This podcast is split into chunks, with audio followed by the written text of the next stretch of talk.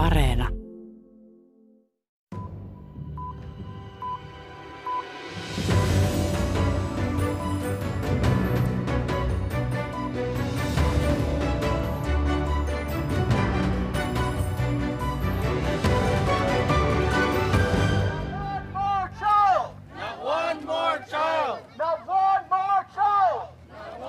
Yhdysvalloissa aseet ovat nousseet suurimmaksi lasten ja alle 19-vuotiaiden nuorten kuolinsyyksi. Vuonna 2020 yli 4300 lasta kuoli aseisiin, enemmän kuin liikenteessä tai vaikkapa syöpään. Näkyvimpiä ovat useita uhreja vaativat kouluampumiset, kuten toukokuussa Juvaldissa, Teksasissa, jossa on osoitettu mieltä verilöylyn jälkeen. Kouluvuosi on Yhdysvalloissakin nyt alkamassa ja tässä maailmanpolitiikan arkipäiväohjelmassa pohdimme professori Benita Heiskasen kanssa, miksi järkyttävät joukkoampumisetkaan eivät näytä tuovan Yhdysvalloissa muutosta parempaan.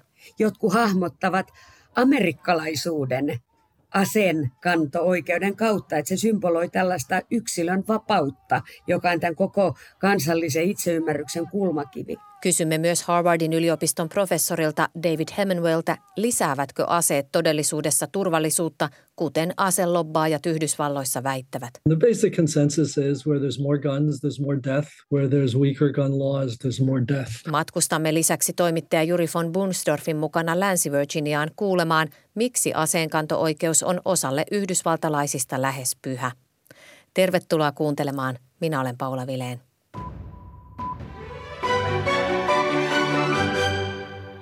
Yeah. He's in the class. Dude, I, I got shots fired. We're gonna be in the, uh, the building, the west side.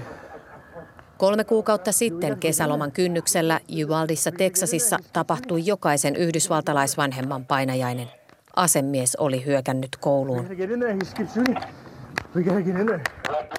Hyökkäjän tulituksessa kuoli 19 alakouluikäistä lasta ja kaksi opettajaa. My name is Angel Garza. Mm, my daughter Amory um, was in the classroom that day and unfortunately did not make it out. Angel Garzan kymmenenvuotias tytär Amory oli yksi uhreista. Tyttären järkyttävä kuolema valvottaa molempia vanhempia öisin.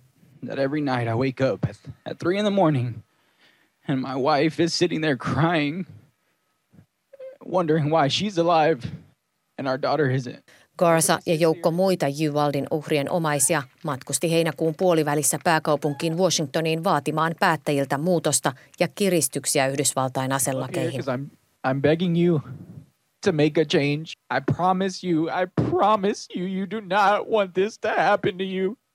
I promise you. Kymmenvuotiaan Lexi-tyttärensä Juvaldissa menettänyt Kimberly Mata Rubio kehottaa lainsäätäjiä miettimään, mitä olisi tapahtunut, jos kouluun hyökännyt ei olisi koskaan saanut käsiinsä rynnäkköasetta. But there is one question that should be on the forefront of their minds. What if the gunman never had access to an assault weapon?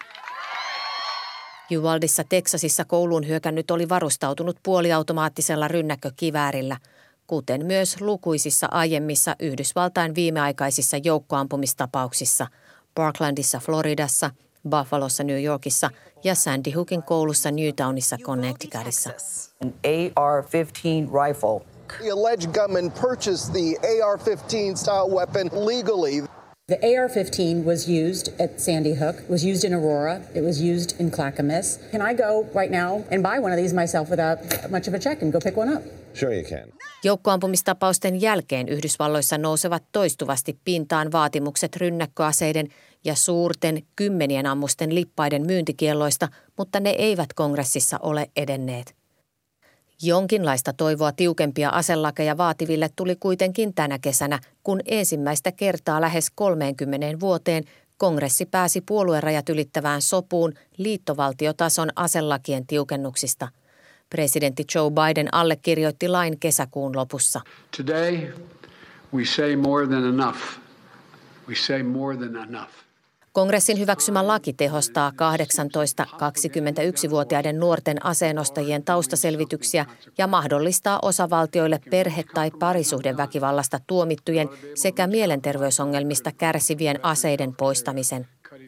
Lisäksi erilaisiin mielenterveysohjelmiin ja koulujen turvallisuuden parantamiseen lisätään rahaa.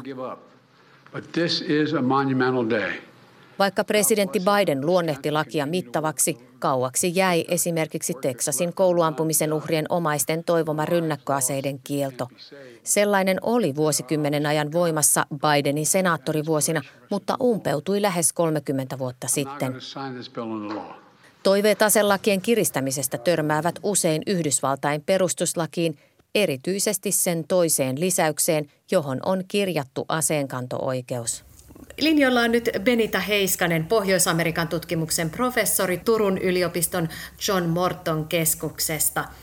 Yhdysvalloissa on siis perustuslain suoma aseenkanto-oikeus. Benita Heiskanen, miksi aseenkanto-oikeudella on perustuslain suoja? No USAssa on perustuslain suoma oikeus kantaa asetta sen takia, että silloin kun perustuslakia laadittiin, niin maalla ei ollut puolustusvoimia. Ja sen takia annettiin miehille oikeus aseen kantoon, koska se oli keskeinen osa maanpuolustusta. Sittemmin tosin on kiistelty siitä, että kuuluuko tämä aseenkanto-oikeus pelkästään tähän maanpuolustuskontekstiin vai pitäisikö se sallia myös muissa yhteyksissä. Ja tämä on nyt semmoinen keskeinen kistakapula, mistä ollaan viimeiset vuosikymmenet väännetty. Ja vuonna 2008 korkein oikeus teki päätöksen District of Columbia vastaan Heller tapauksessa, jossa konservatiivit saivat sellaisen voiton, että tätä perustuslakia tulkitaan niin, että asenkanto pitää olla myös mahdollista tämän maanpuolustuksen ulkopuolella, jolloin yksilöllä tulee olla oikeus puolustaa itseään esimerkiksi kotona. Onko Yhdysvalloissa, professori Benita Heiskanen, minkälaista yhteisymmärrystä siitä, että mitä aikanaan Yhdysvaltain perustajaisät ylipäätään tarkoittivat tällä aseenkanto-oikeudella? Eihän silloin ollut esimerkiksi tällaisia äh, sarjatuleen kykeneviä puoliautomaattiaseita tai automaattiaseita? Ei, että tästä käydään jatkuvaa taistoa ja se käydään sekä liittovaltion tasolla että osavaltioiden tasolla. Et pääasiassa osavaltiot päättävät näitä, näitä, mitä voidaan rajoittaa, minkä ikäiset henkilöt voivat kantaa, voiko asetta kantaa avoimesti niin, että se näkyy esimerkiksi pitkiä aseita vai voiko esimerkiksi kantaa vain kätketysti, kuten käsiaseita. Ja sitten tärkeä kysymys, että missä niitä voi kantaa. Ja mitään konsensusta tässä ei ole. Ja tämä on siis täydellinen sekametelisoppa, josta eh, vallitsee kaksi eri näkemystä. Toiset on sitä mieltä, että aseita tulee saada kantaa, jotta yksilö pystyy vastaamaan omasta itsepuolustuksestaan itse. Ja sitten on toinen koulukunta, joka ajattelee, että, että aseita tulee saada kantaa, mutta sitä pitää reilusti rajoittaa sitä oikeutta – ja pitää olla taustaselvityksiä ja pitää olla, olla kaikenlaisia oikeuksia rajoittaa sitä, jos tulee esimerkiksi jotain hälyttävää jonkun yksilön käyttäytymisessä esiin. Olet Benita Heiskanen juuri julkaissut tutkijaryhmän kanssa erityisesti Teksasiin keskittyvän kirjan siitä, että millaista roolia aseet näyttelevät yhdysvaltalaisessa kulttuurissa. Kuinka suuri tuo rooli on? Se on täysin keskeinen. Et tässä me nähdään just se, että, että kun se, on, se kysymys esiintyy vaaleissa ja se, et silloin tällainen, se on poliittisena kysymyksenä erittäin tärkeä, mutta se on myös tärkeä tällainen identiteettikysymys. Ja sekin tapahtuu usealla tasolla, että jotkut hahmottavat amerikkalaisuuden aseen kanto-oikeuden kautta, että se symboloi tällaista yksilön vapautta, joka on tämän koko kansallisen itseymmärryksen kulmakivi. Toisaalta, toisaalta sillä määritellään myös osavaltiotason identiteettiä. Esimerkiksi Teksasissa just poliitikot usein vetoavat siihen aseenkanto-oikeukseen näkyvästi. Ted Cruz, esimerkiksi Teksasin senaattori, on kampanjoinut se sillä tavalla, että on ollut mainoks, mainoksia, missä paistetaan pekonia aseen piipussa tai sanotaan, että me emme soita 911, eli hätänumeroon, kun ongelma tulee, vaan käytämme oman käden oikeutta.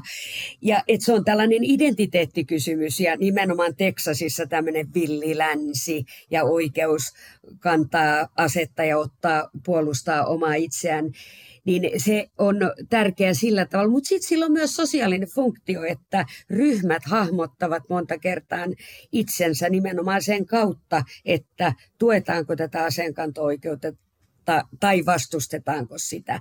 Että et, et se menee tavallaan sen kaksipuoluejärjestelmän puitteissa, joka rakentaa tällaista, että pitää valita puoli. Pohjois-Amerikan tutkimuksen professorin Benita Heiskasen puhumasta Yhdysvaltain asekulttuurista yksi kouriin tuntuva merkki on aseiden tolkuton määrä. Yhdysvalloissa siviileillä on enemmän aseita kuin missään muualla maailmassa, 120 asetta sataa ihmistä kohden. Toimittaja Juri von Bunsdorf matkasi Länsi-Virginiaan ottamaan selvää eräältä aseharrastajalta ja työkseen ampumarataa johtavalta Yhdysvaltain asekulttuurista ja mitä asepiireissä ajatellaan aseväkivallasta ja joukkoampumisista. So this is your, what, your gun uh, backpack? Bag. bag. yeah. yeah, my gun bag. 72-vuotias Gloria Kustos nostaa sohvan viereltä esiin ison mustan repun, joka näyttää täyteen ahdetulta. Ja sitä se onkin. Uh, cleaning kit. Mm. Ear protection, extra ammunition. Kustos esittelee innoissaan valmiiksi ladattuja lippaita, kuulosuojaimia, asekoteloita, hanskoja ja muuta varustusta. Repun alaosassa pitkän vetoketjun takaa löytyy repun sisään asennettu asetteline. Glorian repussa jokainen lokero on käytössä. So how many guns do you have there? I have four pistols. This is a Walther P22, 22 caliber. Minulla on neljä pistoolia, Kustos kertoo. Aikaisemmin hän omisti myös puoliautomaattisen pahamaineisen AR-15 kiväärin, mutta sen hän myi pois. Jäljellä ovat Walterin ja Glockin pistooleja. Yhtä lukuun ottamatta aseet ovat pieniä, naisen käteen sopivia, hän sanoo. This one in particular has what they call night sights. And if I leave it in the light for a while at night, the sights will glow. So if somebody breaks in your house, you can at least see your gun. Tässä on itse valaiseva tähtäin, joka näkyy pimeässä, jos joku murtautuu sisään. Yksin elävä aikuisen lapsen äiti Gloria Kustos on ampumaradalla töissä. Hän työskentelee myös sotaveteraanien puhelinneuvonnassa. Popo nimiseen pikkuruiseen kaupunkiin Länsi-Virginian vuoristoiselle takamaille asumaan asettautuneen Kustosin suhde aseisiin alkoi jo pikkutyttönä. About four years old. My grandfather took me out uh, target practicing – with a Winchester 32 Special Long Barrel. Olin vasta nelivuotias, kun isoisäni vei minut ampumaan Winchester-mallisella kiväärillä. Se potkaisi kyllä pirun kovaa. Kustos muistelee, kun istahdamme hänen kuistilleen keskustelemaan. Gloria Kustos oli 19-vuotias, kun hän itse alkoi kantaa asetta. Laillisesti ja useimmiten vaatteiden alle kätkettynä. Aseistautuneet ovat onnellisempia, hän sanoo. I would say the majority of them are armed. And I think, you know, they're, they're happy, they're smiling because they're not afraid. Suurin osa naapureistani kantaa asetta ja he tekevät sen hymyillen, koska he eivät ole pelokkaita. Heidän ei tarvitse pelätä ketään. Minun ei tarvitse pelätä, että joku tunkeutuu kotiini, Kustos vakuuttaa. That's a live gun. I put it in the holster. I take my belt. Gloria Kustos näyttää minulle, miten hän kätkee aseen paidan alle koteloon, joka on kiinni vatsan yli vedetyssä vyössä. Hän ottaa aseen mukaansa kaikkialle, mutta koskaan hän ei ole sitä joutunut käyttämään. Kerran tai pari tilanne on ollut uhkaava. Yhteiskunta tarvitsee hänen mielestään niin sanottuja hyviä aseistettuja ihmisiä pysäyttämään ne aseilla kuolemaa kylvävät niin sanotut pahat ihmiset. Absolutely, it's true. I mean, even if you're not carrying a gun, you're going to call somebody with a gun, which is a police officer, right? The only bad thing with a police officer takes them an average of 23 minutes to get to you. Näin se on. Jos sinulla ei ole asetta, niin joudut soittamaan paikalle poliisiin, mutta se kestää liian kauan, sanoo Kustos, joka pitää itseään juuri sellaisena hyvänä aseistettuna tyyppinä, a good guy with a gun, jota monet republikaanit peräänkuuluttavat esimerkiksi kouluampujien pysäyttäjiksi. Yes, I have no intent to hurt anybody. But if somebody hurts me, I'm, I'm going to try to talk my way out of it. I'm going to try to talk them down from the ledge before I go ahead and shoot somebody. Minun tarkoitus ei ole tehdä kenellekään pahaa. Yritän aina selvitä tilanteesta puhumalla ennen kuin turvaudun aseeseen, kertoo Kustos, joka myöntää, että viime vuosien kouluampumiset ovat ongelma. Hän näkisi mielellään, että kouluihin sijoitettaisiin enemmän poliiseja ja aseistettuja opettajia. Aseet eivät ole hänen mielestään syy väkivaltaan. Where are the parents? That's what goes through my mind. That's exactly what goes through the mind. What happened to the parents? What happened in the upbringing of that that child? It's usually a child doing it. What happened? Syytän vanhempia. Missä he ovat? Mielestäni kasvatuksessa on jotain vikaa. Olen varmaan hieman vanhanaikainen, mutta jos itse tein jotain pahaa lapsena, niin sain piiskaa. Nykypäivänä ihmiset ovat liian kiireisiä, he eivät välitä lapsistaan, ja lapset eivät enää kunnioita ihmisiä, poliiseja tai opettajiaan, Kustos väittää. Hän ei halua minkäänlaisia aselakeja. Laws are wonderful. Bad guys don't care about laws. So um, good guys care about laws. Good guys obey laws. Okay, you're going to take away my gun. So I have no way to protect myself.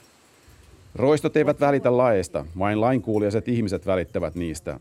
Aselait tekevät aseen hankkimisen vaikeammaksi minulle ja sinulle, joten loppupeleissä minä en pysty puolustamaan itseäni. Se on naurettavaa, sanoi Gloria Kustos. Länsi-Virginiasta raportoi Juri von Bunsdorf. Yhdysvaltain asekulttuuria ja aseenkanto-oikeutta puolustaa järkkymättömästi kansallinen kivääriyhdistys NRA. Se on poliittisesti äärimmäisen vaikutusvaltainen. Se tukee aserajoituksia vastustavia poliitikkoja kymmenillä miljoonilla. NRA viljelee myös retoriikassaan sloganeita, joilla pyritään hiekoittamaan orastavakin aserajoituskeskustelu – Newtownissa Connecticutissa vajaa kymmenen vuotta sitten tapahtuneen Sandy Hookin kouluampumisen jälkeen NRAn johtaja Wayne LaPierre lanseerasi tämän. The only thing that stops a bad guy with a gun is a good guy with a gun. NRA-pomon mukaan ainoa tapa pysäyttää aseistautunut pahis on aseistautunut hyvis. NRA myös toistaa keskeistä viestiään aseista ratkaisuna, ei ongelmana – Maineikkaan Harvardin yliopiston professori David Hemingway hymähtää aselobbareiden retoriikalle. Hän on perehtynyt vuosikymmeniä Yhdysvaltain kansanterveyskysymyksiin ja tutki reilu viisi vuotta sitten aseiden määrän vaikutusta väkivaltaan ja selvitti asiaa aseväkivaltaa akateemisesti työkseen tutkivilta – ja sai kyselytutkimukseensa tieteentekijöiltä hyvin yksituumaisen vastauksen. And the basic consensus is where there's more guns, there's more death. Where there's weaker gun laws, there's more death. Laaja konsensus tutkijoiden keskuudessa oli, että mitä enemmän aseita ja mitä löyhemmät aselait, sitä enemmän kuolemia. Professori Hemingway mukaan tätä mieltä oli murskaava yli 80 prosenttia tieteentekijöistä. 84% said yes, 13% said no. And in academia, if you get, you know, 84 to 13, if you get 80, percent of academics to agree on anything. Tieteellisestä monialaisesta tutkimusnäytöstä huolimatta aselobbarit Yhdysvalloissa pitävät kiinni väitteestään, että aseet tekevät yhteiskunnasta turvallisemman. Yes. Well, why is that? Uh, so they can sell more guns. That's why they claim that. Uh, and and they they're selling fear. Professori Hemingwayn mukaan aselobbareiden tavoite on vain aseiden myynnin lisääminen, ja kun Yhdysvalloissakin yhä useampi asuu kaupungeissa, ei metsästä eikä harrasta ampumista, heille myydään aseita pelolla. So they need sales. Uh, and what they decided to do is sell fear that, that you have to be afraid that people are going to come into your home and shoot you and rape you and whatever, and you need a gun to protect yourself. Professori Hemingwayn mukaan terveystutkijoiden piirissä on jo yli pari vuosikymmentä yritetty saada perille viesti, että aseet ovat Yhdysvalloissa valtava kansanterveydellinen ongelma. Oh, it's just we have a large, big, big public health problem about guns in the United States, and we're we are such an outlier compared to all the other.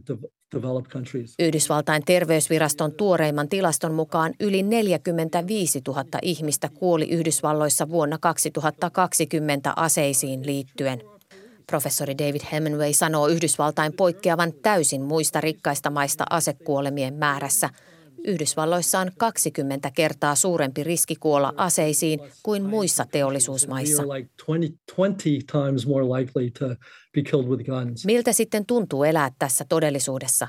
Kysytään asiaa suomalaissilmin yhdysvaltalaismenoa seuraavalta Juri von Bunsdorfilta. Juri, sinä olet asunut nyt toistakymmentä vuotta Yhdysvalloissa. Miten tuona aikana aseväkivalta on muuttunut? Tuntuu, että viime vuosina näitä erinäköisiä joukkoampumisia on, on, on tullut enemmän ja sitten ihan muitakin kuin joukkoampumisia, eli ase, aseella tehtyjä väkivaltarikoksia. Niitä tuntuu, että niitä on tullut todella paljon. Siis näiden kouluampumisten lisäksi on tullut todella paljon uutisointia siitä, miten monessa isossa kaupungissa viikonloppuisin saattaa, saattaa kuolla toistakymmentä ihmistä ampuma siis ase, aseella tapettuja ihmisiä. Esimerkiksi jostain Chicagossa ja Philadelphiassa ja Washingtonissakin on, on todella pahoja viikonloppuja näin äh, tilastollisesti. Ja useasti tuntuu, että se on tullut omaakin elämää jonkin verran lähemmäksi viime aikoina. Kuinka lähelle juuri omaa arkeasi nämä, tämä aseväkivalta on tullut? Asustamme täällä Silver Spring-nimisessä kaupungissa, joka on, on tässä Washington DCin kyljessä, vähän tämmöinen Espoo tai Vantaa tapainen äh, kaupunki, niin äh, me ollaan asuttu täällä nyt aika monta vuotta, neljä, viisi vuotta, ja, ja ihan, tässä on ihan oman, oman talon nurkilla tapahtunut paljon ammuskelua ihan tuossa kadun toisella puolella. Tässä on äh, viime vuoden aikana myös äh, parin korttelin päässä poliisi ampui kuoliaksi yhden ihmisen, yhden epäilyn, joka yritti poliisia karkuun. Sekin tietysti aika tämmöinen tyypillinen amerikkalainen ampumistilanne, jos ajatellaan sitä, mitä uutisissa on ollut viime vuosina.